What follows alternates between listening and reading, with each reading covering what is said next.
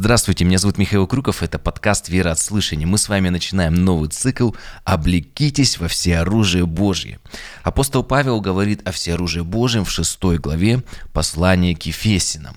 В этой главе послания апостол Павел пишет, чтобы верующие люди, христиане, использовали в духовной войне множество военной амуниции. И мы каждый элемент этой амуниции обязательно разберем. Но первое, с чего я бы хотел начать, это с меча духовного, который который есть Слово Божие. Так говорит Слово Божие или Павел. Э, это священное писание или Библия. Меч духовный есть священное Писание. В последующих выпусках мы с вами обязательно разберем, что Павел говорит конкретно о мече римского воина, и говорит о его духовном смысле для нас, для верующих. Там есть множество нюансов, но сегодня мы с вами разберем, э, что Бог говорит через свое слово, через священное писание каждый день в нашу жизнь. Я хочу это показать на примере одной главы из э, простого ежедневного плана чтения Библии. Вот буквально вчера мы читали пятую главу послания к Ефесинам, это был воскресный день, утром, э, когда я вот встал, у меня уже была, в принципе, готова э, воскресная проповедь, я просто по плану прочитал э, пятую главу послания к Ефесинам. И Бог показал некоторые вещи, которые коснулись моей жизни, и более того, впоследствии уже днем на воскресном богослужении я проповедовал по этой главе в нашей церкви «Свет миру» в Екатеринбурге. Это было вчера, а вот сегодня я вам как раз вот и хочу показать как Господь каждый день говорит к нам через Божье Слово, даже когда мы просто читаем по плану. И эта тема, она станет первой в цикле «Облекитесь во все оружие Божьим». Итак, вот смотрите, пятая глава, первый стих, начинаем читать. Здесь написано «Итак, подражайте Богу, как чада возлюбленные». Чада, то есть дети, как дети возлюбленные, Павел призывает нас подражать своему небесному Отцу. А у нас у верующих у всех есть Отец Небесный. И помните, Иисусова молитва «Отче наш, Отец нас, наш, сущий на небесах». А на кого похожи вообще дети физически? многие сразу скажут на родителей, но я бы подчеркнул, внешне дети похожи именно на биологических родителей. Ну, иногда там, может быть, на бабушек, дедушек какие-то черты есть, но все равно вот э, на родителей генетически. А вот поведением, характером, так скажем, внутренней частью, дети похожи на тех, кто их воспитывал. Да, конечно, есть э, врожденные многие качества, но есть также много приобретенных качеств. Это и есть э, воспитание. Ну а конкретно, если про церковь говорит, про верующих э, людей, это есть уже учение, которое э, проповедуется в церкви на основе, конечно, священного писания. А мы с вами названы не только детьми, но обратите внимание, Павел говорит, э, дети возлюбленные своим небесным Отцом. Бог любит нас. Благодаря кому это произошло? Во-первых, хочется сказать, что Помните, Иоанна, Иоанна 3,16 написано, что «Ибо так возлюбил Бог мир, что отдал Сына Своего Единородного, дабы каждый верующий в Него не погиб, но имел жизнь вечную». И здесь говорится, что Бог возлюбил этот мир, но дабы кто не погиб, верующий в Сына, в Иисуса Христа. Это есть, э, так скажем, ребенок э, духовный, э, младенец, дух, дух, духовный сын или дочь Бога, кто принял его Сына Иисуса Христа, его жертву. А, Ефесянам в первой главе, в пятом стихе, мы вот пять дней назад буквально читали, предопределив усыновить нас себе через Иисуса Христа по благоволению воли своей. То есть благодаря кому Небесный Отец нас усыновил благодаря Иисусу Христу и Его жертве, потому что мы с вами грешны, но Иисус искупил этот грех, и теперь мы примирились с Богом через жертву Иисуса Христа, благодаря Его смерти и воскресению. Поэтому э, Писание говорит, и мы говорим, слава Иисусу Христу во веки, Он достоин всей славы. Но правда, это еще процесс для нас. Римлянам 8.23 говорит, э, что мы имеем начаток Духа, и мы в себе стенаем, ожидая усыновления, искупления тела нашего. И наша душа, она, наш внутренний человек, он уже искуплен, мы некогда были духовно мертвы, но теперь мы духовно ожили, но есть последствия первородного греха. Наше тело еще не искуплено, но со вторым пришествием Иисуса Христа, Библия говорит, будет воскресение э, праведных, мы с вами воскреснем, получим прославленные тела, причем э, они будут подобны э, телу Иисуса Христа. Хочу внимание э, ваше уделить еще раз этому, что Библия и христианство говорит о том, что человек был создан во веки, во всю вечность, как духовно э, такое материальное существо. То есть мы с вами такая вот сущность, которая в вечности будет иметь физическое материальное тело и также духовное. Ведь посмотрите, когда Иисус Христос воскрес, Писание говорит, что Он в теле, в материальном физическом воскрес. Фома неверующий даже вложил свои перста, свои руки в его раны и увидел, да, он физический, он материальный. Иисус говорит, вы думаете, я дух, смотрите, дайте мне еды. Они дали еды, он ел, говорит, я физический, я материален. И в конце, помните, через 40 дней Иисус вознесся на небеса, в духовный мир, в своем материальном воскресшем теле. Это как раз и есть качество нового прославленного тела. Мы не можем. И, э, почему? Мы, вот знаете, духовно имеем переживания, но никогда не можем вот, до конца в какой-то духовный мир выйти, потому что наше тело, оно м, подвержено вот этому первородному, как я говорю иногда, заболеванию, первородному вот этому повреждению, а, и э, мы уже получим новые прославленные тела, когда воскреснем, или, как Павел говорит, если Иисус прямо сейчас придет, то те, кто живут сейчас, они изменятся. И вот если мы с вами э, дети Божьи, то в нас э, должно что-то поменяться. Ведь родители не воспитывают детей, а Бог нас через э, учение, помните, Иисус сказал, идите научите, то есть несите Божье Слово всем людям. И это Божье Слово изменяет. Послание к римлянам говорит, что Евангелие только есть сила Божия к спасению, всякому верующему, об этом говорит первая глава. И наш плод, помните, есть святость, то есть мы с вами призваны возрастать. И так, э, вот давайте так вот поговорим, к чему нам стремиться, как мы должны походить на нашего Небесного Отца. Читаем далее, 5 глава, 15-16 стихи. И тут написано, «Итак, смотрите, поступайте осторожно, не как неразумные, но как мудрые, дорожа временем, потому что дни лукавы». И вот здесь такое слово написано «дорожите временем». А если мы обратимся к греческому, уже к оригинальному тексту, там дословно написано «покупайте». Или мудро используйте. Ну, первое значение «покупайте». Оно мне очень нравится. То есть нам нужно с вами покупать или приобретать время. И согласитесь, э, что это труд. Мы с вами часто, бывает, прокрастинируем, впустую тратим время, прожигаем свою жизнь. И чтобы нам не прожить свою жизнь впустую, нам необходимо прилагать усилия, или, как здесь написано, покупать, приобретать это время. Э, как и за сколько мы можем приобрести, и зачем это делать. Э, давайте посмотрим на второе э, слово. А что мы с вами приобретаем, что мы с вами покупаем? Это слово «время» или по-гречески «кайрон». Но это слово имеет значение «срок», «надлежащая мера» или «норма».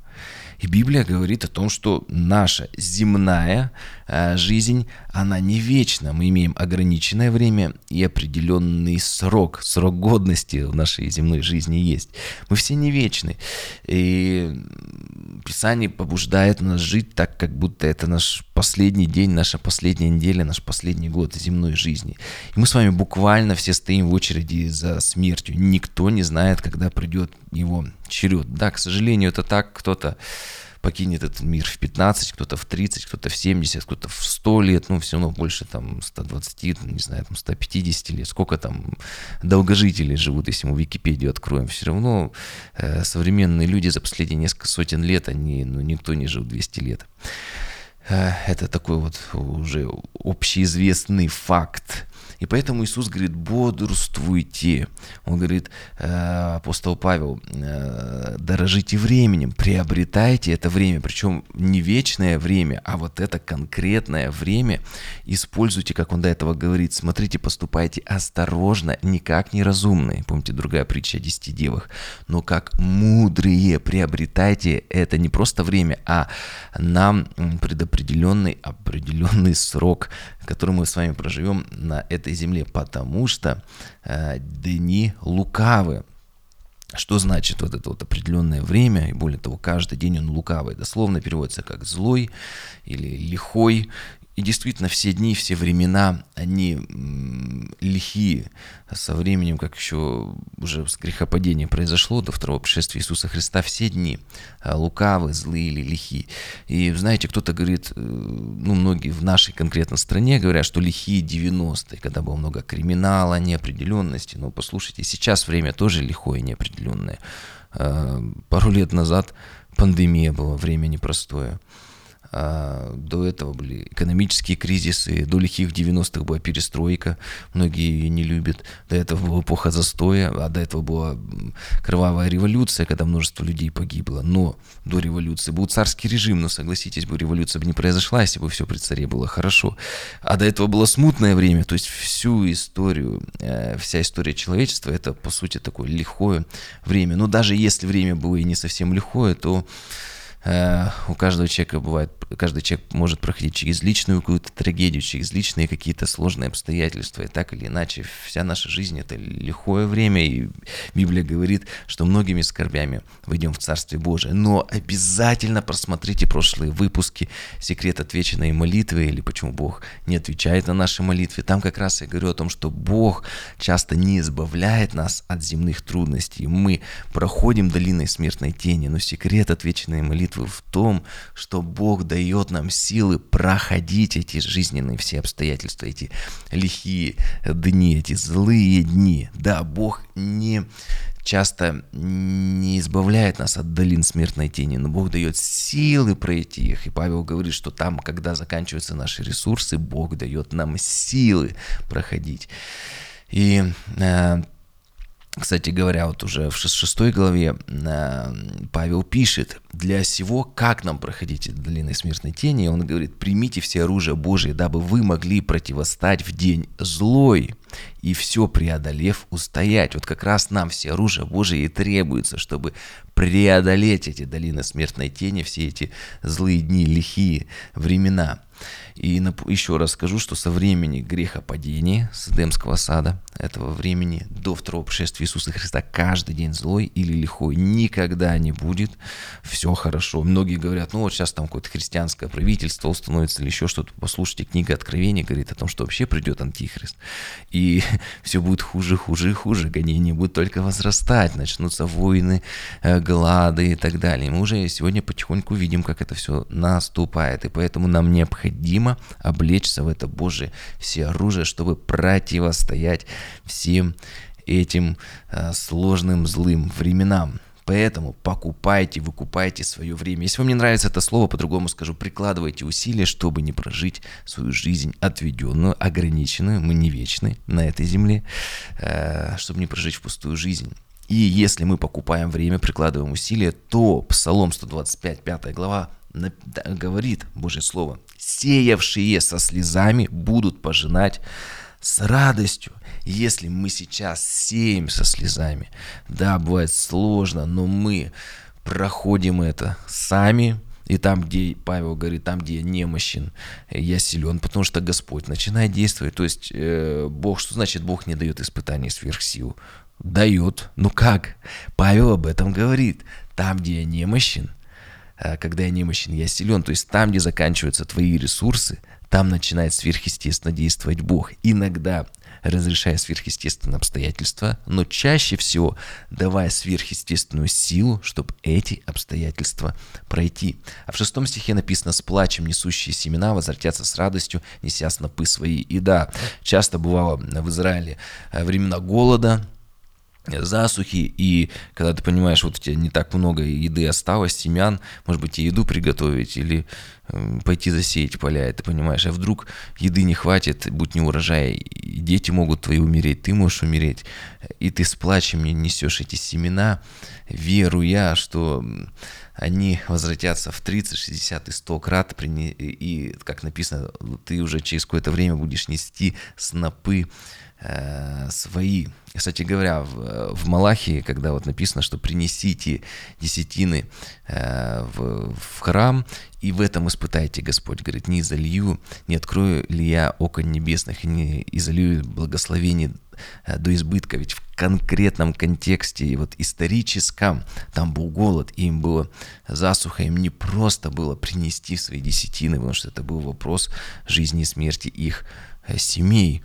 И когда Бог их побуждает, Он говорит, поверьте мне, принесите последнее, если вы принесете мне эти пожертвования, вы действительно можете, наверное, и умереть без голода, но поверьте мне, что я вас избавлю от голода, от этой засухи, и явлю свою славу. То есть в Малахии больше говорит не о том, а, о том как бы преуспевании, а о вере в Господа, что Он может, там, где наши ресурсы заканчиваются, вот э, голод, засуха, но Бог говорит, принесите и испытайте меня, и увидите, что ва- ваши ресурсы закончились, вы можете вспахивать поля, но вы не можете дождь произвести, а я открою над вами окна небесные. Вот.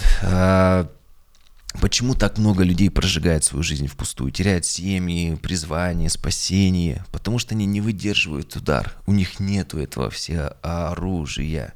Я даже, у меня нет этого в конспекте, даже запису. Нет э, все оружия у них. И 1 Петра, 5 глава, 8 стих написано «Трезвитесь, бодрствуйте, потому что противник ваш дьявол ходит, как рыкающий лев, ища кого поглотить». И наша задача устоять, выдержать удар.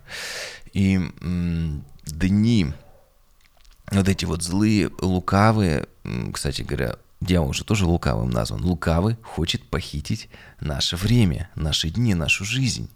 И поэтому нам необходимо устоять, выдержать удар, быть духовно сильными. И тогда, как Евангелие от Матфея 24 глава 13 стих говорит, претерпевший же до конца спасется. Нам важно устоять. Кстати, дни лукавы, еще значение у этого слова, о а, котором Павел пишет в 5 главе послания Фессинам, мошенник. Время – это как мошенник, который хочет нас обмануть, чтобы мы впустую прожили свою жизнь. И это раскрывается в Евангелии от Иоанна 10.10, где написано, вор приходит только для того, чтобы украсть, убить и погубить. Лукавый дьявол приходит, чтобы украсть наши дни. Дни лукавы, дни злые. Дьявол приходит, чтобы украсть наши дни, нашу жизнь. Определенный короткий Э, всего лишь этот отрезок времени, потому что жизнь как пар, она быстро проходит. И это печально, что не просто мы прожигаем эту жизнь, но дьявол похищает ее у нас.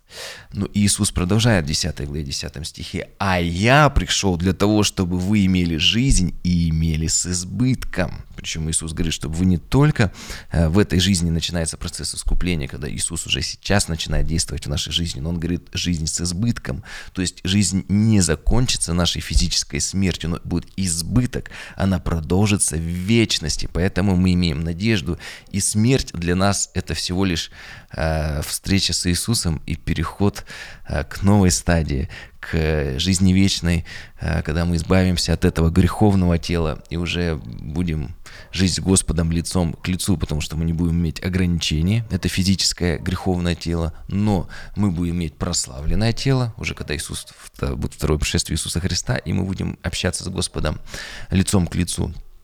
Так вот, как устоять, как не прожить, не прожигать жизнь впустую? Все просто и сложно одновременно. Важно жить не инстинктами, а нашими ценностями. А Господь сотворил нас по образу и подобию. И у нас с вами есть свобода выбора. Вот, кстати, то, с чего мы с вами начинали, что мы с вами возлюбленные дети Божьи. Мы подобны нашему Творцу. А дьявол хочет украсть это у нас, нашу свободу выбора, чтобы мы жили своими инстинктами. О чем я говорю? Во 2 Петра, 2 главе 12 стихе написано, что Такие люди, как бессловесные животные, водимые природою, рожденные на уловление и истребление. Водимые природою, вот это вот слово при, переводится как природою, природные, руководимые природными инстинктами. То есть, когда человек живет не из своих ценностей, а из своих каких-то природных, как вот буквально животные, животными инстинктами. Знаете, как у меня на утро воскресенья началось? Я очень-очень рано встал, где-то часов в 5 утра на, на, начал как раз заниматься, готовиться, читать вот по плану. И где-то к 7 утра, когда вот я вот э, стал какие-то вещи конспектировать, что-то записывать, обычно дети чуть попозже встают, и вдруг сын проснулся. Почему он проснулся так рано? По нужде. Я тоже встал с ним, пошел, сходил. И он уже не захотел спать, сел со мной, говорит, папа, давай книжки читать. И я уже так переключился, а потом мне пришлось уже где-то чуть попозже там уже попросить, чтобы жена Ксения вот ехала за рулем, я там еще на ходу что-то доделывал в конспекте. И почему так рано э, часто мы встаем, вот как вот в воскресенье сын? Потому что было Э, инстинктивное побуждение сходить по нужде. Но согласитесь, что наше тело по нужде не встает рано утром, чтобы помолиться Господу и почитать Библию. Но если мы живем исходя из наших ценностей, то мы будем осознанно рано вставать для того, чтобы помолиться, почитать Библию, потому что это наши ценности. Но это не инстинкты. Каждый из нас может на 20 минут, на 30 минут раньше встать для молитвы и слова, но согласитесь, это уже осознанный выбор, это свобода выбора, это подобие небесному Отцу, а в первом стихе было написано, э, что подражайте Богу, то есть мы должны делать что-то осознанное. И выбор, данный нам, это не выбор, знаете, вот между соцсетями и компьютерной игрой, это выбор высокого духа. Поэтому у нас у всех есть два варианта. Мы можем просто жить инстинктами, как животные, или же создавать собственную жизнь и судьбу. От физиологических потребностей никуда не уйдешь. Но вот быть сыном Творца и начать творить, созидать – это выбор. Это требует усилий, поэтому и написано э, в 16 стихе «Дорожите временем, поступайте осторожно, не как неразумные, но как мудрые, потому что дни лукавы. Кстати говоря, когда Адам был в раю, Бог же не сказал ему отдыхай, лежи на гамаке. Он ему повелел созидать, творить сад Эдемский, он его вспахивал, э, как-то вот что-то пересаживал. И вечность рай – это не вечный отдых, это возможность творить, созидать. Поэтому мы все и всегда испытываем два вида боли. Или боль от дисциплины, или боль от горького сожаления. Разница в том, что дисциплина – это сеяние, это труд со слезами. Как мы только что читали, сеющий со слезами, да, сеять это трудно, но ты тогда будешь пожинать с радостью. Это труд с надеждой на то, что вскоре будут плоды. Ты не просто так сеешь со слезами, ты ожидаешь урожая, который будет в 30, 60 и в 100 крат превосходить то, что ты посеешь. Но в это же время если ты не сеешь со слезами, то со временем ты будешь иметь большое сожаление, горечь, отчаяние того, что ничего уже не изменить. Потому что сейчас, когда ты вкладываешь, ты имеешь надежду на то, что ты получишь урожай. Но когда жизнь прожита впустую, ты будешь иметь тоже слезы, но не слезы в надежде, что что-то придет в твою жизнь, а слезы от отчаяния, что уже ничего не изменить. Поэтому бодрствуйте, Иисус сказал, и молитесь, чтобы не впасть в искушение. Павел пишет, дорожите временем, поступайте осторожно, не как неразумные, но как мудрые, потому что дни лукавы. И вот немножко давайте так вот, э, что ли, к практике перейдем, как вот больше творить, созидать и не прожигать впустую. Для этого нам нужно быть исполненным Духом Святым. Как это сделать? Вот смотрите, простой пример э, с Иоанном и Петром. Когда они претерпевали гонения, у них, как и у нас у всех, были сложности. Деяния 4 глава, 21 стих. Там им пригрозили, отпустили, не могли их наказать, потому что народ прославлял Бога там за чудеса, которые Бог через них сотворил. Вот, то есть обычная жизнь есть сложности, трудности, что они делают.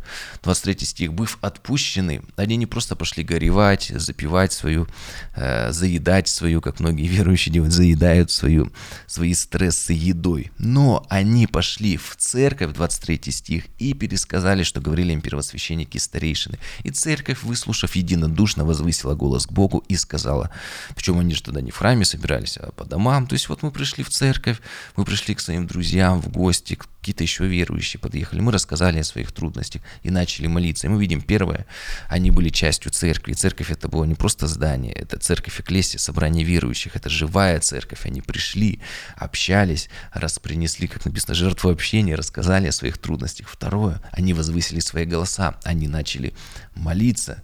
Причем как они начали молиться? Они говорят, Владыка Божий, сотворивший небо и землю, и море, и все, что в них, ты устами. Они начинают цитировать, в том числе Священное Писание, нашего Давида, раба твоего, сказал Духом Святым. И в, они цитируют слово и говорят о нуждах. «Ныне, Господи, возри на угрозы этих людей, дай, дай рабам Твоим со всей смелостью говорить Слово Божие». То есть мы видим, они были частью церкви, они молились. И третья часть, они пребывали в Писании. И, э, как вы видите, даже в их молитвенной жизни э, молитва их базировалась на Священном Писании. И для чего мы разбираем Слово Божие? Потому что знание и пребывание в Писании формирует нашу правильную, с точки зрения Бога, э, правильную молитву. Почему? Потому что мы уже знаем, кому мы приходим, кто такой есть Бог. Мы знаем, кто приходит в молитве Господу, потому что Писание говорит о том, кто есть человек. Мы понимаем, что Бог хочет от нас, что есть грех, что есть праведная жизнь и так далее. То есть мы уже в правильном в каком-то отношении к Господу приходим. Самое главное, понимаем, к кому мы приходим, как нам молиться, о чем мы можем просить Господа. И когда все эти вещи были у них, церковь, молитва, слово – Э, они молились о своих нуждах, у них были трудности, пришел результат, 31 стих, и по молитве их поколебалось место, где они были собраны, все исполнились Духа Святого и говорили Слово Божие с дерзновением. Пришел ответ, они стали проповедовать с дерзновением. Кстати говоря, многие говорят, почему я не проповедую, никто не кается и так далее. Об этом нужно молиться. И Бог по молитве может исполнить тебя Духом Святым, и ты будешь говорить Слово Божие с дерзновением. И для того, чтобы быть исполненным Духом Святым, мы видим, нужно Слово, молитва и церковь. Простые ценности, на которых строится в том числе и наша церковь Свет Мира в Екатеринбурге. Э, потому что мы видим, что это базовые вещи. Понятно, что есть план на год, есть какие-то цели, но база, на которой строится церковь и жизнь христианина, это всего лишь три вещи. Слово, молитва и церковь. Да, есть усилитель молитвы, это пост. И для того, чтобы пребывать в этом, нужна дисциплина. Для того, чтобы не оставлять своего собрания, ходить в церковь, для того, чтобы ежедневно читать Библию, молиться, согласитесь, нужна дисциплина. И поэтому либо ты сеешь со слезами и потом пожинаешь с радостью, либо ты потом испытываешь горечь и сожаление того, что ты уже ничего не можешь исправить. Вот ты имеешь то, вот куда ты приплыл, куда тебе течение принесло, то ты имеешь. Либо жизнь, э, семья, твой супруг или супруга от Господа, ты молился, ты просил Господа, либо вот что тебе упало, непонятно, вот ты слепил из того, что было, да, свою жизнь, непонятно как. Поэтому либо мы хотим благословенную жизнь от Господа, либо будет то, что, ну вот как-то вот течение жизни куда-то приведет тебя, или дьявол лукавый обманет тебе и не того человека даст тебе спутники жизни и так далее. Поэтому выбор за нами сеяться слезами, и пожинать с радостью, либо испытывать горечь и сожаление от того, что мы опять не вкладываемся в свою жизнь. Ну, а в полноте, как я говорил, мы уже будем пожинать вечности. И как вот видите, я показал такой пример, что Бог говорит через Писание каждый день в нашу жизнь. И прочитав по плану эту главу утром, Бог показал эти важные вещи уже днем. Как я говорил, проповедовал в церкви на эту тему. Я назвал проповедь «Сеющий со слезами пожнет с радостью». И Библия, Божье Слово, это меч духовный, это мощное оружие, которое нам необходимо в духовном противостоянии. Поэтому не, при, не пренебрегайте им, используйте его каждый день облекитесь все оружие Божие. Мы в церкви сейчас читаем по одной главе в день. Нового Завета 9 месяцев у нас а, занимает срок, чтобы прочитать весь Новый Завет. Почему? Потому что, ну, когда много глав читаешь, не получается углубиться. А так хотя бы одна глава в день, есть возможность чуть поглубже копнуть. И я сам тоже читаю одна глава в день Библии, и кроме этого Э, как видите, есть циклы, еще какие-то разборы Писания, то есть и в какую-то главу, в какое-то послание, я уже в какую-то книгу углубляюсь, знаете, как крест получается. Одной стороны, мы обзорно читаем, ну, достаточно глубоко, одну главу в день с комментариями, еще как-то, и у тебя есть еще углубленное чтение, и получается как крест, горизонтальная и вертикальная линия. Кстати, сделаю скоро отдельный выпуск о том, как я разбираю священное писание. Если вам актуально, тоже напишите, есть у меня такие мысли сделать.